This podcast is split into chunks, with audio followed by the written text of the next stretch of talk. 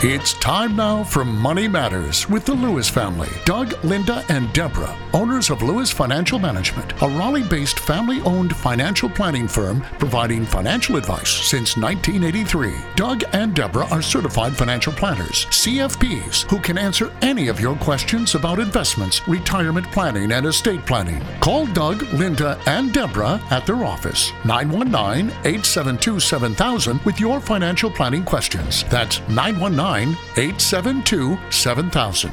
Now, here are Doug, Linda, and Deborah. Investments offered through SFA Inc. Investment advice through Lewis Financial Management. SFA Inc. and Lewis Financial Management are not related entities. And we are the Lewis family, ready to answer your questions tonight. This is Linda Lewis, and thank you for joining us on Money Matters on News Radio 680 WPTF. And I'm Doug Lewis, certified financial planner. And I'm Deborah Lewis, certified financial planner, and we're here to answer your questions for the next hour. Well, Doug, what else is on our uh, your mind tonight in regard to financial planning topics, things that might have come up in the news or media or that you've been reading? Well, you know, Deborah, since we opened up this program, what year was it? 1989. 1989. Uh, the media has has done something very strange. Uh, there has been more and more. I hate to say false information being peddled out there, but uh, there is this matter of fixed index annuities, and there was an article exposing these in the Wall Street Journal.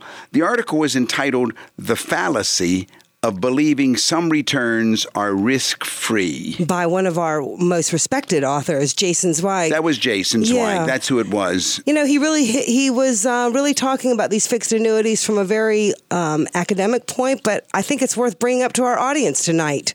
What the the, the media is reporting or what these ads are saying, a lot of them on the radio, it says, well, you can do that with what's called a fixed index annuity, a cross between an insurance contract and a market tracking index fund. Such a product typically is offering the public a minimal guaranteed annual return, along with an assurance of no losses in years when the stock market drops in exchange, it delivers less than the full gain on stocks in years when the market goes up. Unfortunately, that upside is usually about 2%, maybe. Hmm. It may also assure retirement income and some protection against inflation to boot. So that's well, Doug, pitch, yeah, yeah, yeah. Unfortunately, these annuities are often marketed so aggressively that you could be fooled into thinking you can get stock-like returns at no risk, and this just isn't true. You can't. Yeah, if you buy a fixed indexed annuity, you have to lock up your money, often for seven to 10 years and sometimes even longer. And if you need your capital before then, you'll you will have to withdraw, usually being subject to a surrender charge or a penalty that can run up to or even exceed 10% of the account's value. So it's it's it's not as it's being portrayed. That's right. That's exactly right. There the focus there is on what I call the eggs, but your chicken is locked up. You want to get your chicken back, then you got as much as a 10% uh, surrender charge or haircut to take. Now, another risk is what we call the opportunity cost. The additional money that you could have made by not buying the fixed indexed annuity in the first place. While the annuity does put a floor under your potential losses, it also puts a ceiling on any potential gains. Oh, well, that's not good. The money, and many people who buy these products as a kind of stock market play for cowards have the wrong idea. Fixed annu- indexed annuities are not an alternative way to investing in stocks, and no. many people believe that. That's right, they do. They're not. They're not. They have completely different risk and reward components. They're an alternative to other fixed dollar investments. That's what they are. So they, they, they compete with CDs and treasury bills. Often, however, these products are marketed as if they were the investor's dream come true, offering the upside of the stock market with no downside. If you want to call during the week to set up a face to face appointment, the number is 919 872 7000. That's USA 7000. Also, we have a website at Lewis Financial Management. That's dougandlinda.com. dougandlinda.com. The marketing message that's pitched out there is you'll make plenty of money if stocks go up while losing nothing if they go down. Yeah, I mean, even some of the other shows on on WPTF, uh, you know, present it as if it were this this uh, this upside potential only, and it's just not true. It's not true. Some insurance companies and their agents often will use charts showing hypotheticals, but not actual returns, and they're going to use these hypothetical charts that to imply that someone owning the annuity would have continuously earned the rate in the in place at the end of the period, and that's not true. No, Any and- chart based on these assumptions is just pure nonsense. So, really, a fixed indexed annuity might make sense if you crave certainty, if you can't bear the thought of losing money, you don't mind tying it up for a decade or so to earn a middling, piddling, assured return for the rest of your life. It makes no sense at all as a way to keep pace with the stock market at no risk. And I'm really glad that Jason Zweig at the Moral and the Wall Street Journal decided to write an article exposing them. And you know, when you hire a certified financial planner like us at Lewis Financial Management, Doug Lewis, Deborah Lewis, both certified financial planners, you don't have to worry about being sold something that is in someone else's best interest and not at all about what you need, what your uh, retirement need might be, and is just playing on all these fears of what they can sell you in a product that is trying to act like it would uh, eliminate these fears and all of the risks that might be uh, inherent to you making these decisions. I was really happy this past year that several listeners had already sort of uh, bitten the bullet a little bit and uh, bought or getting ready to buy a fixed index annuity, but then came to see us to get an independent analysis of what was this product. You make a good point because there were several people this year. There were. And um, if you're one of those listening tonight, give us a call at 919 872 7000. Call us this week. Make an appointment. We're at 919 872 7000. Lewis Financial Management will help you evaluate what you've been looking at and uh, we'll help you answer that question. Well, Doug, let's take a caller now. Well, Chris, this is Doug Lewis, certified financial planner. How can I help you? Yeah, I have a question. I'm in the process of buying a house, and I'm trying to decide what type of um, what type of term to go with. Uh huh. And people have told me in the past that if you go with a 30-year loan, and if you make an extra payment towards the principal each year, that you would in turn almost pay it off in the same amount of time that you would on a 15-year loan. Uh huh.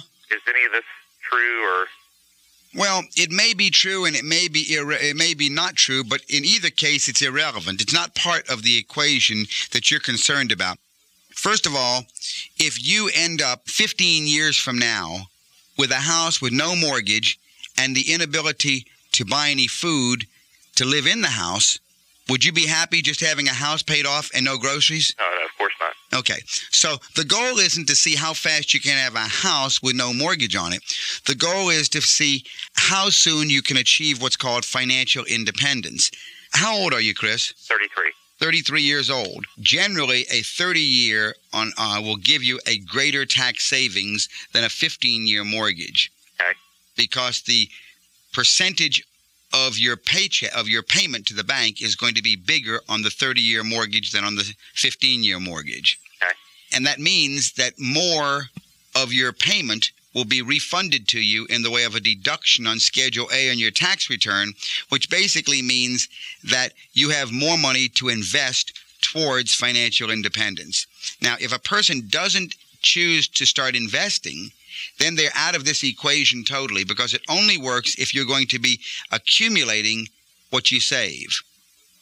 If you go ahead and take a 30 year loan, then you are stretching your payments 15 years longer, yes, but your goal should be to accumulate the difference that you're not paying in your mor- in your mortgage payments. That money should be directed into an accumulation vehicle like a mutual fund Okay. so that at the end of 15 years, and when we run these numbers in my office, we very often see because of the power of compound rate of return, at the end of 15 years of investments, you may be only halfway through your mortgage, or maybe even less. For example, how much is the mortgage you're going to take out? The loan is 113. All right, so your goal should be at the end of 15 years to be able to have maybe 200 or 300,000 accumulated. Have your house still halfway through your mortgage, then you can write a check for the remainder on the mortgage. Let's say you have still 60,000 left to pay on your mortgage. If you've got $250,000 accumulated, you write a check for $60,000, you pay off the mortgage, and maybe you've got 170 or 180 or 190 left in cash, plus you still have the home paid off. Do you see what I'm saying? Uh huh. Sure do. That's the power of the compound rate of return because the 15 year mortgage will only go down at a simple rate of return. Okay. Uh, also, you will get a better tax relief along the way. So, at your age, you want a 30 year amortization rather than a 15 year. All right, well, I certainly appreciate it. Jot down my office number. It's 872 7000. That's 919 872 7000. And some people remember that as just USA 7000. All right, great. Thank you for calling. Thank you. You're listening to Money Matters with Doug and Linda Lewis. Well, Doug, that was a really uh, sort of underscored what we talked about earlier, Chris's call. Exactly. There is no one size fits all. How do you get started with Lewis Financial Management? Linda, how about you take that question? It all begins with a call to our office in Midtown Raleigh at 919 872 7000. So if you've got a pencil near you, write down that number also, because that's the way you get to meet with us face to face. That number again is 919 USA 7000. So basically, what we do is we gather information over the phone and then we send you a packet uh, so that we will have everything that we need for the first meeting with us. Right, Debs? That's right. And with these, uh, with this information, what we do in our office is we produce reports that we will use in your initial financial advisory consultation. And at that meeting, we identify the questions that you want to get answered, and we will give you advice on how to accomplish each of your goals. And each person's situation is going to be different, Doug and Linda, as we all know. So, listeners that um, will list, be longtime uh, listeners who will call us and want more information, they all fit into a certain category, but each and every one of them ranges in different ages and stages of life. And some want to start their first investment. Others may have accumulated over a million dollars, but each one has questions about their own situation. So, call us. Call us tonight, uh, 919 860 9783, and call us during the week. That number is 919 872 7000. I'm really happy when clients come in for that first meeting. Uh, that first meeting, when they come in, so often they tell me, This is really what I've been looking for. This is what I've been looking for. I've gone to see other radio people after I listen to their uh, phone number and I go and meet with them, and what I get is a sales pitch. But what you're giving me, Doug, is you're giving me answers to my questions. You're giving me advice. Now you're not trying to sell me something. I am so happy that I finally, I finally found a place that I can go in and I can bring questions and get answers and not have someone try and give me a sales pitch. So, how do you get started with Lewis Financial Management? You pick up the phone, you write down, you you pick up Let's start over again. You write down your phone, our phone number, 919-872-7000. That's 919-872-7000. You also go to our website, which is dougandlinda.com. And then you call the office and make an appointment to see either me or Deborah. And that's how you get started. Yeah, it's um, it's where most people say that they uh, they heard about us was listening to the radio show, and um, and we appreciate that. So that's why we enjoy coming in on Sunday nights. And when you make an appointment to see us, it's really to make an appointment to get started. Right. Or maybe to get a second uh, opinion. When you have a plan and a planner to work with you, you'll know that you'll accomplish these goals and you'll get to your own personal f- finish line. You'll finally be on the way to financial independence with confidence. You're listening to Money Matters with the Lewis family on News Radio 680 WPTF. Let's take Betty's call. Betty, this is Doug Lewis, certified financial planner. How can I help you?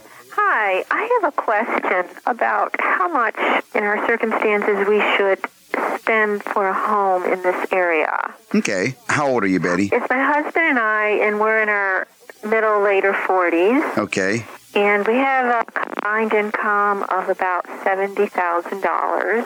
All right. 70,000 combined income. Both of you working? Yes. Okay.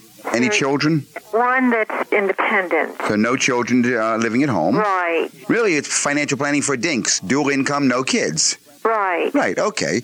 Uh, and that's a category of financial planning. Financial planning for dinks has its own set of, uh, of parameters. Now, you've got a combined income at 70000 What are your living expenses running, Betty?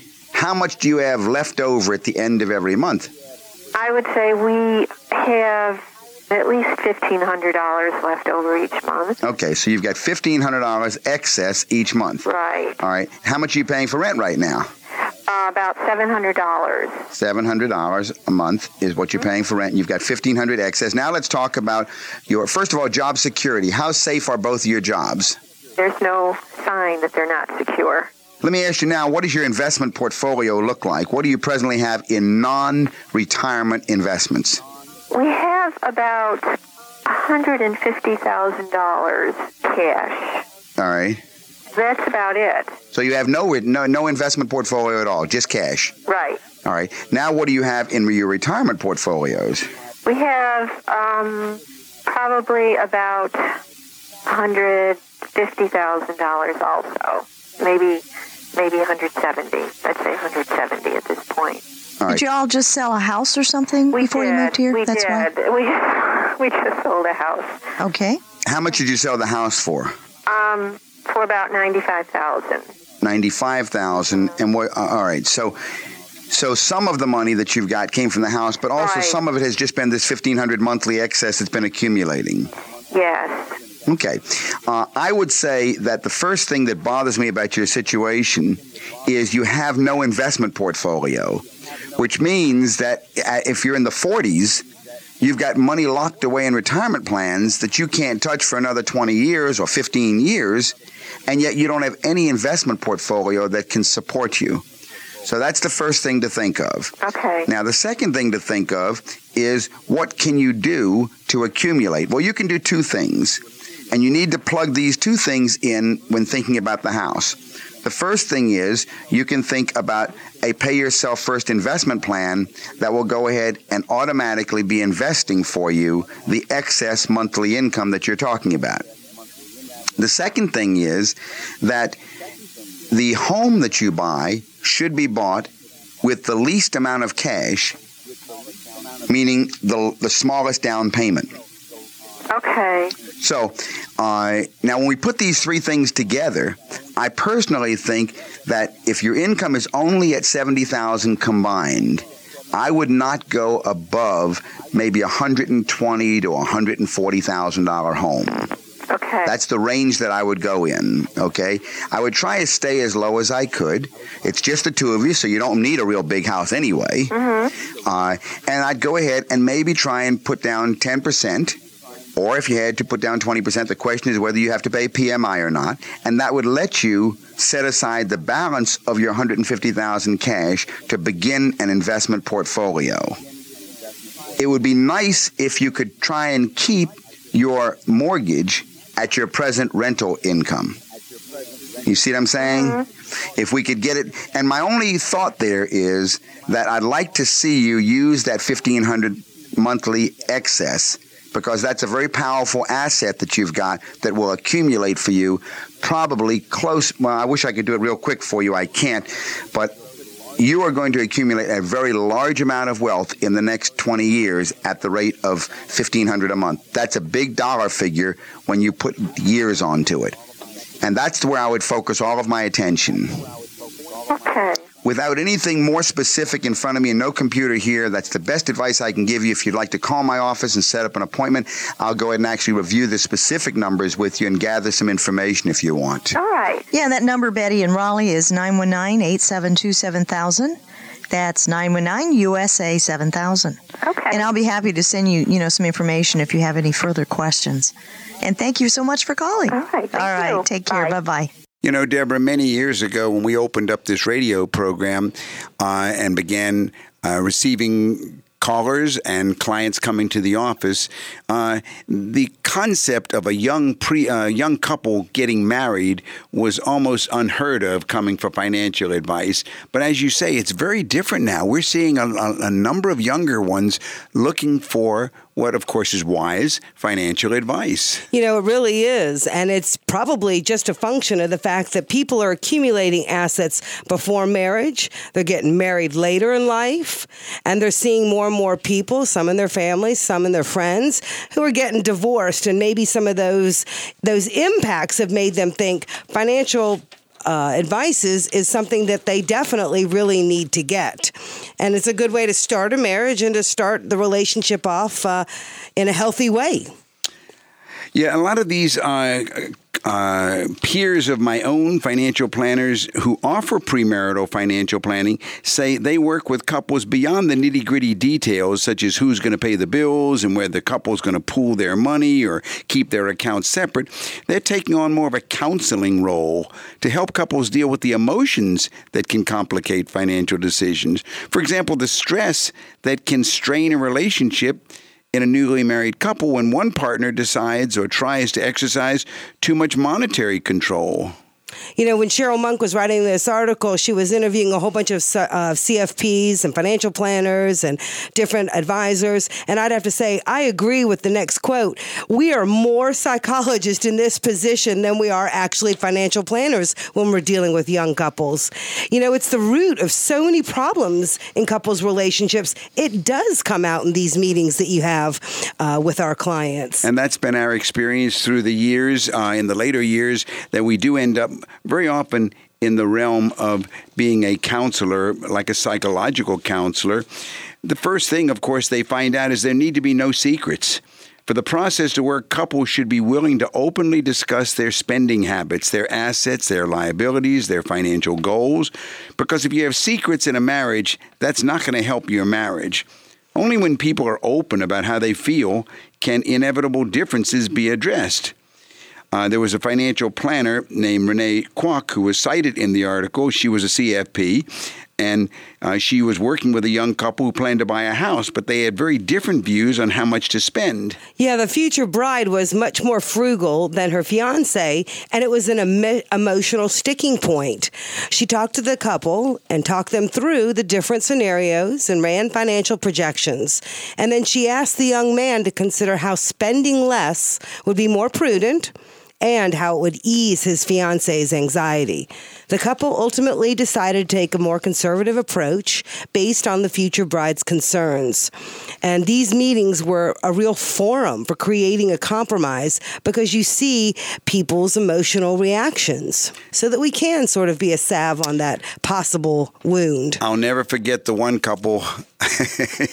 I won't mention their names, but they will chuckle if they're listening tonight because this was about 20 years ago when she and he sat in my office for their first meeting, and I remember she said to him, he said to her, do you really need to have 30 pair of shoes? And she turned to him and said, well, what about all those golf clubs you right. So it does bring stuff up, whether you're getting married uh, in the future or have been married for a long time. Financial issues bring this up. Yeah, some people have no idea how much the other person spends or how much credit card debt he or she's carrying. And they're really surprised when the information comes out during these types of discussions or consultations. There was a young man who uh, actually went through this process, and he says that the premarital financial planning process got him and his now wife um, started on the right financial footing before going through the process. The couple hadn't even given any thought to saving for retirement or life insurance or, or any of these big issues that were going to come up. And he had been putting all of his money back into his business and didn't know how much of a profit he was making or how to calculate monthly living expenses or how to budget appropriately. And now, after going through it, he feels that premarital financial planning is so important that he encourages his friends and his employees at his own company to take the time to do it. Yeah, it's been an effective way for the couple and other couples that he knows to gain a shared understanding of their individual and their mutual financial goals and to save for the future. So if this is your situation out there and you are young and thinking of getting married, don't feel financial planning isn't for you. Call us at the office at 919 872 7000. That's 919 872 7000. And we will schedule a personal consultation for you. And I would say this to parents of young ones. Uh, we've had a number of parents over the last couple of years who have felt they'd like to give such a consultation as a present to their children. So that they have the financial footing to start their life on the right foot. Exactly. You know, and go to our website, dougandlinda.com. It's another way to get to know us. You hear us each Saturday and Sunday night from 6 to 7. We are Lewis Financial Management, and um, this show has been a place where anyone could call in and ask their questions, and, and this is why we're here tonight. Jennifer, this is Doug Lewis, certified financial planner. Deborah Lewis, certified financial planner. How can we help you tonight, Jennifer? Hi, thank you so much for taking my call. You're welcome. Um, I was wondering, I recently went back to school approximately 14 months ago to work on my PhD. And when all is said and done, I will have accumulated approximately 50000 in student loan debt. Mm-hmm. And I was wondering if it would be wise to refinance my home to put the student loan debt into the mortgage and have just, you know, one payment with the mortgage and the student loan debt combined. Well, let's let's let's get a little more in the way of facts, and you may be onto something here, Jennifer. How old are you? 47. You're 46. Are you married or single? Married. You're married. Any children at home? No. Okay. Uh, what's your income? My income. Oh, wait, well, wait a minute. You're going back to school. You have no income. No, I, I went back to school part time. Oh, okay. So I, I do work full time. Um, combined with my husband, we make approximately ninety thousand. Okay, 90,000 combined income. And without the matter of the student debt, uh, what are your expenses running? Approximately, I would say twenty five hundred a month. So, and on an annual basis, would you guess 30 or 40,000 a year, meaning you've got a fair amount of surplus? Yeah, fair amount. Okay. All right. Now, how much are you putting? Well, tell me a little bit about where, where your investments are at the present time. Well, we um, are just investing in retirement accounts, and we have approximately hundred thousand in retirement accounts. And is that 401ks or IRAs? Um, both. Okay. All right. So you got 100,000 in 401ks and IRAs. And what do you have in personal non-retirement investments? Um, we don't have anything in personal investments other than our home. That's it. And your home, of course, is not an investment. Your home is a, what we call a use asset. All assets are either use assets or investment assets. Give us a call during the week at Lewis Financial Management. Make an appointment to sit down face to face and discuss your, your situation. The number at our office during the week is 919 872 7000. That's Lewis Financial Management, 919 872 7000. All right. So you can go ahead and get this 50, uh, the, the cost of the school is going to be 50,000 additional or you've still got some old debt? Nope, that's it. Just the fifty thousand additional. Okay, so you're going to borrow fifty thousand dollars, and you want to know should you use a student loan or should you go ahead and wrap it into a home loan? Right, because we owe our our home value is about two hundred thousand, All right. and we still owe our only debt is besides the student loan is our mortgage, and we only owe How much hundred and five on that. 105. Mm-hmm. All right. So if you took out the 50 on the 105. Now is this could be 50,000 per year or is this a No, com- no, no. That's the college loan she's got. Right, that's fifty thousand total for my PhD. No, she means Oh, yeah. yeah, what she's To going to be complete- covering over the okay. next 3 years. Um, no, I should be done actually in probably a year and a half. I'm really killing it. I'm Wow. working really hard. Boy, I didn't do mine that fast. That's pretty good. okay, so, uh, well, I'll tell you what I might consider. Of course, one way to do it, of course, is look at the uh, at the Plus program. Uh, but the other way that I think I might look at it is adding it into the home loan, but using a home equity. Because the home equity would let you draw it out as you as you need it. You don't need the whole fifty thousand in one time. right. In other words, you can you may maybe you need twenty thousand at one time, then twenty thousand another. But you're right. The principle sounds good. Uh, I'd like to I'd like to meet with you first though and find out a little more about the breakout of the expenses. Some something doesn't sound quite right the way you laid it out. If you're making ninety thousand a year and you're only spending what you said, and yet you're still not accumulating anything into a personal investment portfolio, it sounds like you may not have uh, as good a control of or understanding of your inve- of your expenses as possible. Yeah, and that's really where we need to spend some time is is is finding out well what is on the monthly level what's going to be left over what what is available to be captured. Are you overfunding a 401k by any chance? Um, probably not overfunding. Well, I mean, are you are you are you funding it beyond the match limit of the employer? That could be. All right, and that's a no no. You should never do that because you want to be building two investment portfolios as you go through your working years.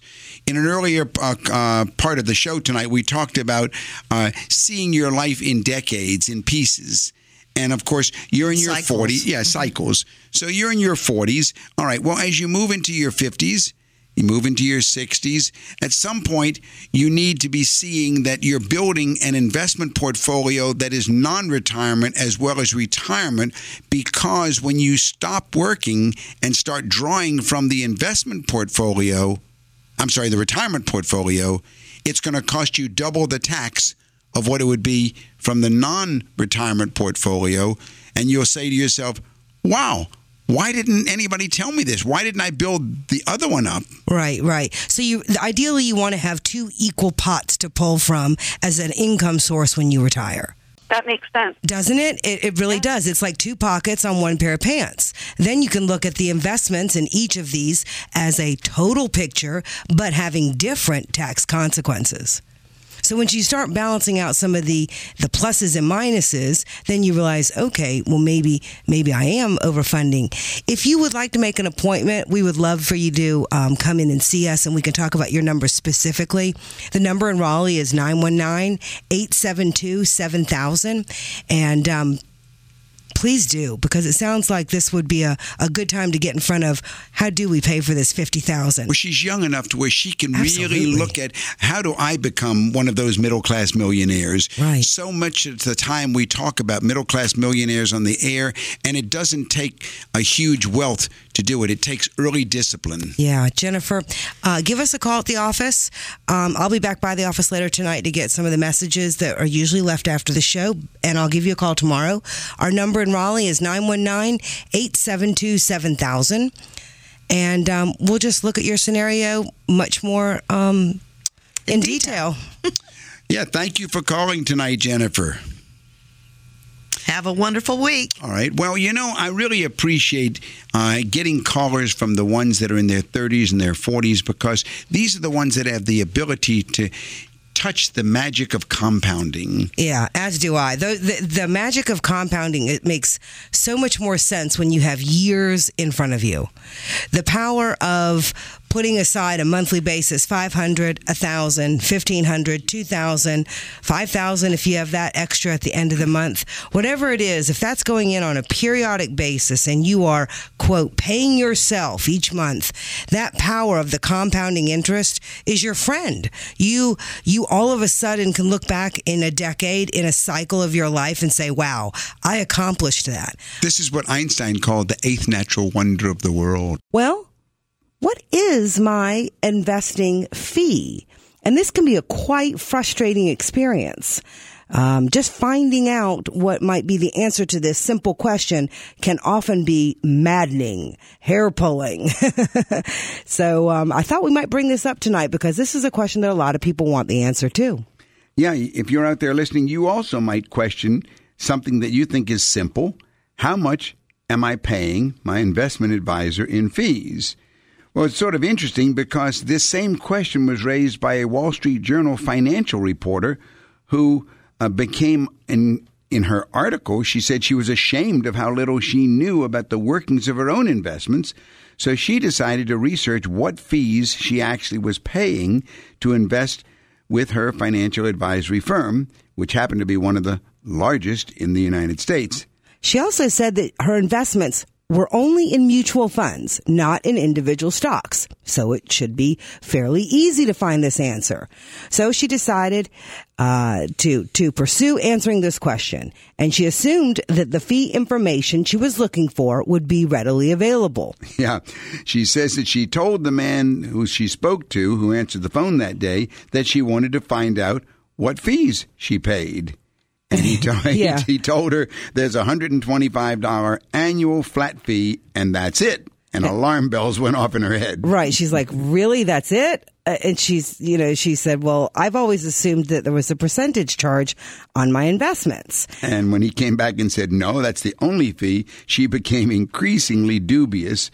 And that's when he said, well, each fund in which you're invested has internal fees. So she came back and said, How do I find those out? and he said, well, uh, if you uh, give me a little bit of time, I'll take you to the website. They went to the website together. He couldn't find it. He didn't know where to point her. And she said, okay, I give up. And, and her next step was a thought that said, well, wait a second. I meet with this guy who's the financial advisor who's representing this firm. Uh, periodically, I meet with him for an account review. Maybe I'll send him an email and ask him, how much are my fees? Yeah, that got nowhere. And then her irritation, she says, seemed to set off alarm bells at the company. So what happened was she received not one but two calls from a supervisor now suggesting that really he'd be able to help her. That's right. And then the man that she spoke to that time proceeded to tell her that the the exact opposite of what the first advisor had told her. that there was no $125 annual fee and that was only for people who were investing in stocks. Remember, she doesn't own any stocks. And that her portfolio had an annual fee of 0.85%. Wow, that's high. 85 hundredths of 1%. And that it was deducted quarterly. So, then, yeah, there's a- then she said, Well, what about these other internal fees that the other guy told her? He said, Oh, those will range from anywhere about 0.4% to 0.8% annually. So that's another bunch of money that's added on there. So what's the actual number she wanted to know? And that's when he said, well, you're invested in the moderate risk basket. So the expenses average 0.55%. Okay. Now she has an answer to that question. That's what it's costing her. However, she said, well, she finally had the answer to what the fees were that she had paid, but she still remained in the dark about where this was documented. And about that time, she received a response from the advisor who she normally had these scheduled visits for the portfolio reviews with. And that's when he cited her the 0.85% number. So she's now gotten a third person to give her a third number. And he said, Oh, but the internal expense fees are about 0.5. So she figured out, all right, so if I add it together, my combined fee is 1.4%. Well, you start thinking about that. 1.4%? That means on a million dollar portfolio, That's 14000 a year. $14,000 a year. But at least she figured out she got some answers. She's not sure where she could find it. It wasn't documented anywhere, but that was the end of her quest. Right. Now, at Lewis Financial Management, we send our clients written receipts of our clients' fees because we know that this is a, an issue and we know that clients should not be searching and stumbling in the dark trying to answer that question. If you need help, call me, Deborah Lewis, 919 872 7000. 919 872 7000. So, Doug, how do you get a straight answer about advisor fees? Well, I think the two word answer to your question, Deborah, is just ask. Okay. You know, you should be, well, really, I mean, I think any listener out there should not be ashamed to ask the financial person they're dealing with, what about my fees? Yes. It's the very least a financial advisor owes you is a transparent explanation of what's going on. Some may make it seem like rocket science, but it isn't. They're using complexity to confuse you. And you're not getting straight, if you're not getting straight answers, you understand that you understand, just go somewhere else.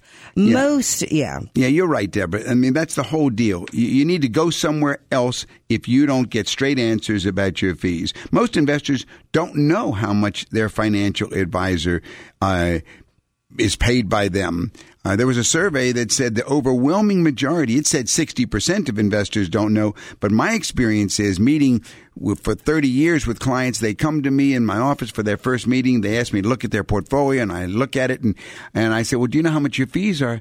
And a hundred, I've never had anybody that can tell me. They all are confused. They don't know what their fees are. That's right.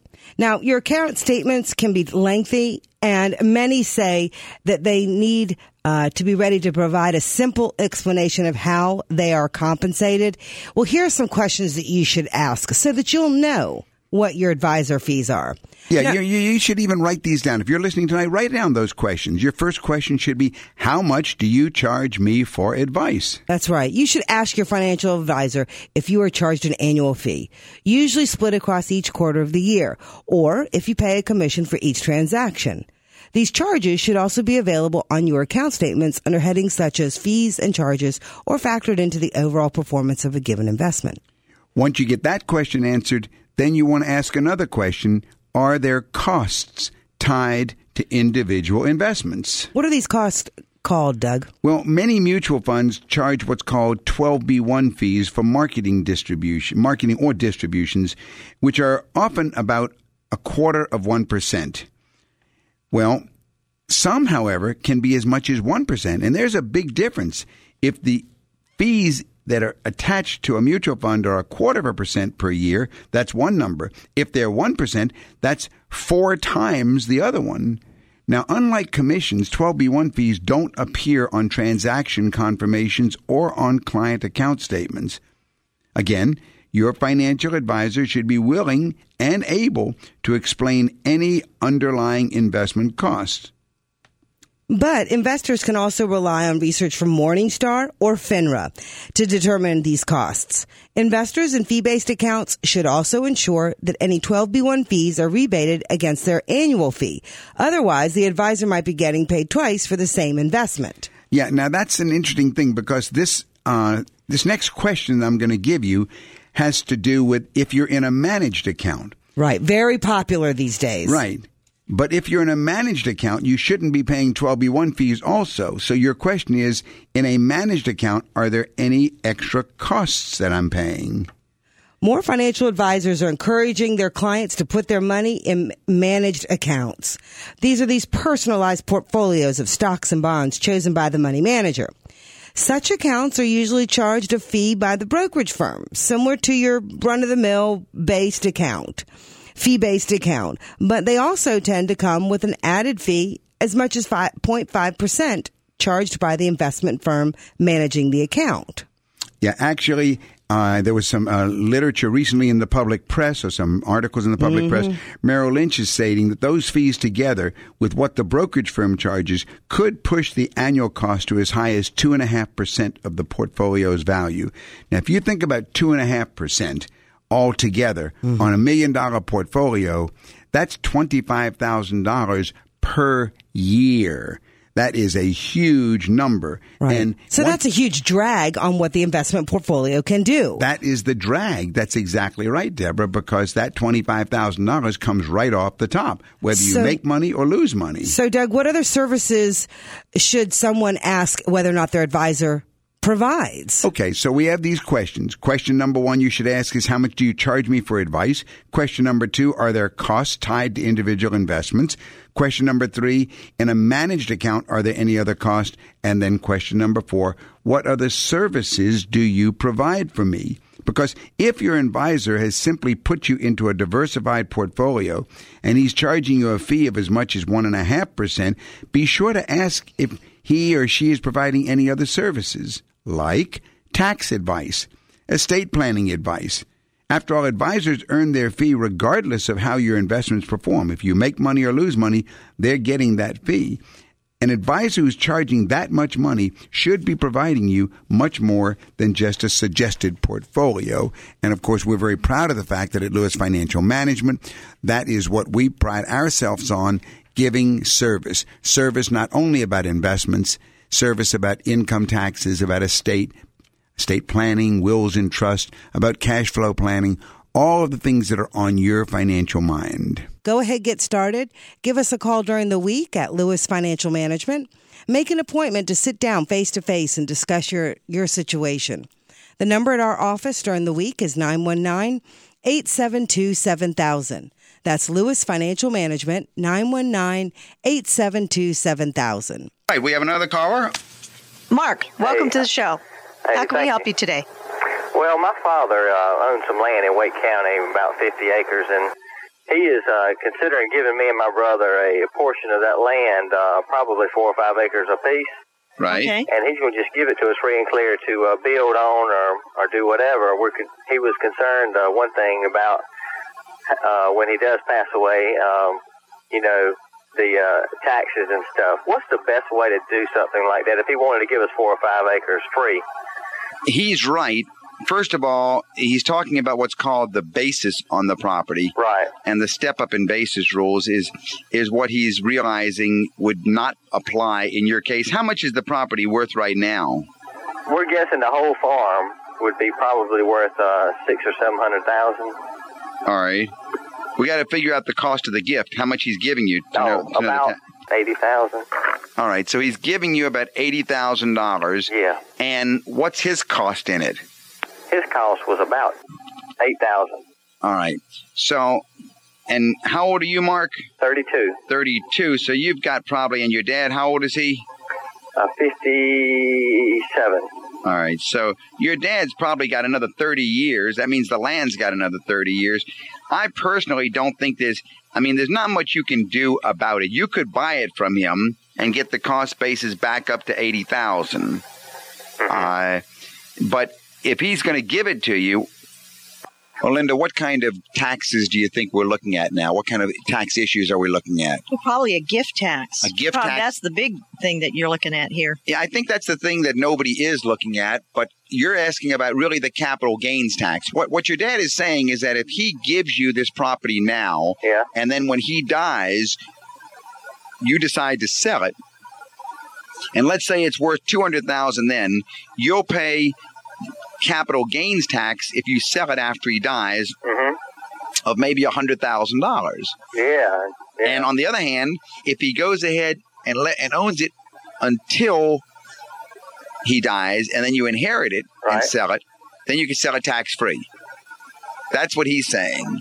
Mhm. But the, but that means that he's got to own it all the way until he dies, and he's too young a man to be thinking that he's you know like that. Right. Are you married, Mark? Yeah. But So- that's the capital gain tax issue. Now, what Linda's talking about is the gift tax issue. Mhm. The gift tax issue has to do with the tax on giving stuff away. Right. even at his young age, though, I wouldn't worry about the gift tax as much. I might try and go ahead and buy it from him if you had the cash. See, I guess the thing I was wondering is because Mark is married, the dad could essentially gift to each, right? Right. To Mark and your spouse, Mark, your mm-hmm. wife. Right. I think I'd just let him give it to you. I don't I don't see any reason not just to go ahead and give it to you outright. But like Right. Linda says, split the gift so his estate tax isn't impacted too much. Okay. Yeah. Why don't you do this, Mark? If you have any other questions, write them down. Call us at the office. Our number is 919 872 7000. Okay. That's USA 7000. All right. Thank All you very much. Thanks for calling. Okay. Bye bye. Bye now. You know, what's interesting about many of the questions that we get in regard to uh, either after the show or during the week when we're at the office is really wrapped up in the question of retirement planning and often rooted in common misconceptions that people have either heard or thought about or um, been told or, uh, you know, just have been have been sort of absorbing and not concentrating on how whether or not they apply to them or they don't apply to them. You know, Deborah, I'm, I'm glad you bring up that subject because probably at least 50% of the meetings we have at our office for consultation, somewhere in the first 10 or 20 minutes of the meeting, I hear a statement like, Well, I've always been told, or I've always heard. Well, isn't it true you should? yeah, and, and, and, and these are these common ret- misconceptions that are out there. Right. So I think it's a good time to hit them. Let's hit them. Okay. Well, sometimes this conventional wisdom can steer retirement savers really wrong. So don't you just uh, follow the standard financial advice. You need to challenge it, and we've brought to light a couple of these of these challenges. One misconception is that the 401k or IRA plan offers retirement income. Yeah. Vehicles like 401k plans and IRAs are good ways to save because you do build tax deferred savings. And if you simply follow the mandated required minimum distributions, you'll have a retirement drawdown strategy. So, what's the problem with that? Well, while you're required to take distributions out of these plans starting at age 70 and a half, it is not a retirement income strategy in the true sense of income because withdrawals impact your total savings and are not truly income. That's right. If we're just take, talking about withdrawals, that's getting your money back that you put in there. That's not really retirement income. Now, what's another misconception, Doug? Well, another one, of course, is that retirement calculators are accurate. When you research a plan for retirement, you're going to find many versions of devices that there are out there called retirement calculators. And it's okay to fill in the blanks and then let them provide a number. So, what could be the problem? Well, the calculators might give you a rough idea of how much money you must accumulate, but they won't address your personal situation or help you plan for guaranteed lifetime income. And that's again just saying, well, if they told me I needed to uh, have X amount of dollars, I should be fine. Many people find out they aren't. I think of the thousands of personal consultations I've had through the years. I've never seen two personal situations which are identical. No calculator is going to solve the personal situations. Another misconception is set your asset allocation and forget it. Big one. Most people know that you should make some make sure the money in your 401k or IRA is diversified. Your savings shouldn't be invested in just one type of asset class. Now, what's the problem?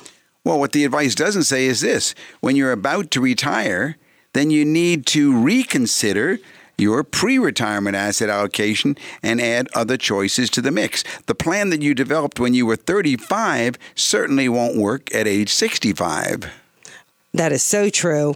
You know, another misconception is that all reverse mortgage strategies are bad.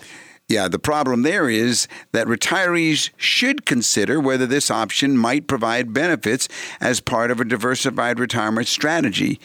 In moderation and properly managed, a reverse mortgage can provide peace of mind in the form of tax free cash flow for a retirement plan. And I've seen that happen. If you hear something tonight that sounds like your situation, call us. Set up an appointment. We can help you. 919 872 7000. 919 872 7000. Another uh, misconception, Doug, is that financial advisors consider all options available.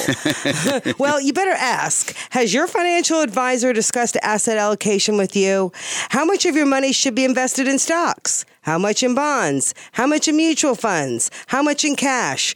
Even real estate. How much should you have? Yeah, so what's the problem? Well, advisors don't talk about comprehensive financial planning. What do you spe- what do you specifically do with your major sources of savings? Your rollover IRA, your 401k, your personal savings, the equity in your home to create retirement income. Each of these has its own tax and other considerations.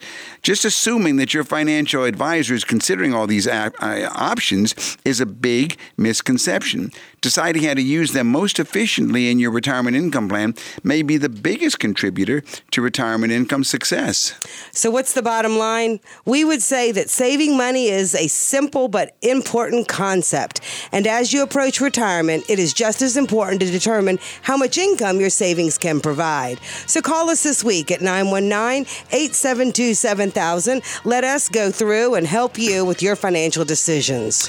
And thank you for listening us and joining us tonight for Money Matters with the Lewis family, Doug, Linda, and Deborah Lewis.